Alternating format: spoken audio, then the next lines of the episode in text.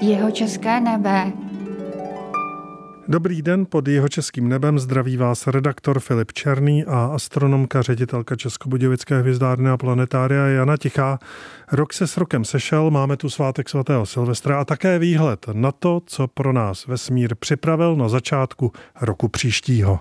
Začneme od slunce, Pomalu se prodlužují dny, hodně pomalu, jak se říká na nový rok, o slepičí krok, na tři krále, o krok dále, ale je to jenom vlastně malinko znát, ale přece jenom slunce se vrací na naší oblohu v čem dál dalším tom zdánlivém oblouku a jako další takovou astronomickou zajímavost si můžeme říct, že naše Země se hned 3. ledna od dnes celého roku nejblíže Slunci na stálenost 147,1 desetina milionů kilometrů. Ti, kdož nedávali ve školách pozor už od základní školy, tak se vždycky tomu diví, že jsme nejblíže Slunci v zimě ale jak známo, střídání ročních období závisí na sklonu zemské osy a natočení té příslušné zemské polokoule ke slunci, nikoliv na tom, kde se nacházíme na té elipse protože nejdále od slunce pak budeme zase v červenci, takže to opravdu není jako řízeno tou vzdáleností. Tak doufám, že už se tomu divit nebudete. Pokud jde o měsíc, tak ten hned 4. ledna doputuje do poslední čtvrti, potom 11. nastane nov, 18. ledna první čtvrť a 25. úplně, první úplně k roku 2024. Jak to bude s planetami? Pokud jde o planety, tak začátek roku 24 nebude na planety moc bohatý, protože se vlastně zhoršuje viditelnost toho, co jsme mohli pozorovat na obloze v listopadu a v prosinci. Na začátku roku by se mohl dát zahlédnout i Merkur, ale bude velmi nízko ráno nad jeho východním obzorem a poblíž něho bude Venuše, která také je její viditelnost už daleko horší, než byla před měsícem či dvěma. Akorát 7.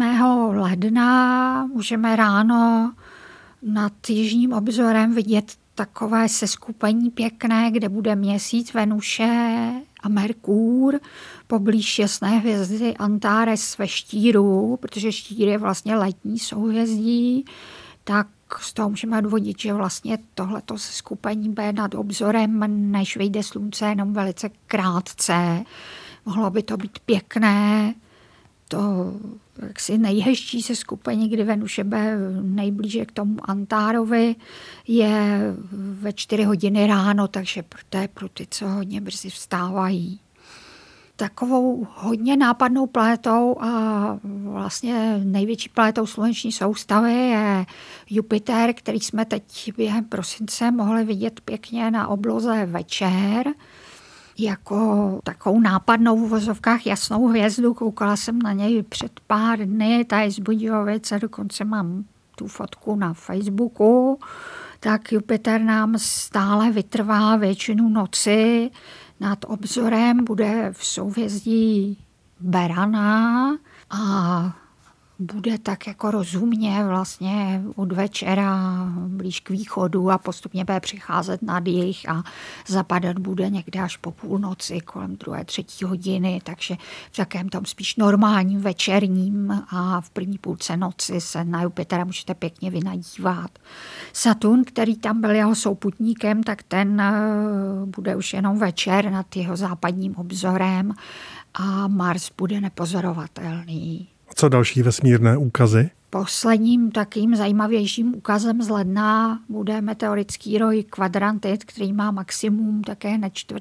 ledna, ale letos pro něj nebudou vhodné pozorovací podmínky, takže i když může mít zenitovou hodinovou frekvenci až 110 meteorů za hodinu, včetně těch slaboučkých, tak to největší maximum připadá už na den, na sluneční světlo, takže asi ani ty kvadrantidy nebudou letos v lednu nějakým velikým zázrakem.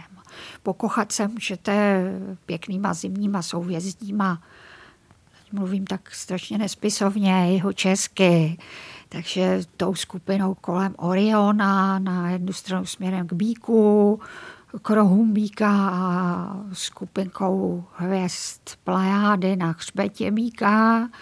A na druhou stranu od Oriona vlastně velkým psem s jasnou hvězdou Sýriem, malým psem, pod Bíkem, pod Orionem vlastně těsně zajíc a potom odtud vlastně pod Orionem a dál pod Bíkem se táhne hvězdná řeka Eridanus, která už pokračuje na jižní hvězdnou oblohu. Takže pokud se vám naskytne, že budete někde třeba na horách nebo na vaší chalupě, kde neruší třeba umělé osvětlení a bude jasno, tak se teple oblačte a vyzkoušejte si pohled na tyhle tak krásná souhvězdí zimní.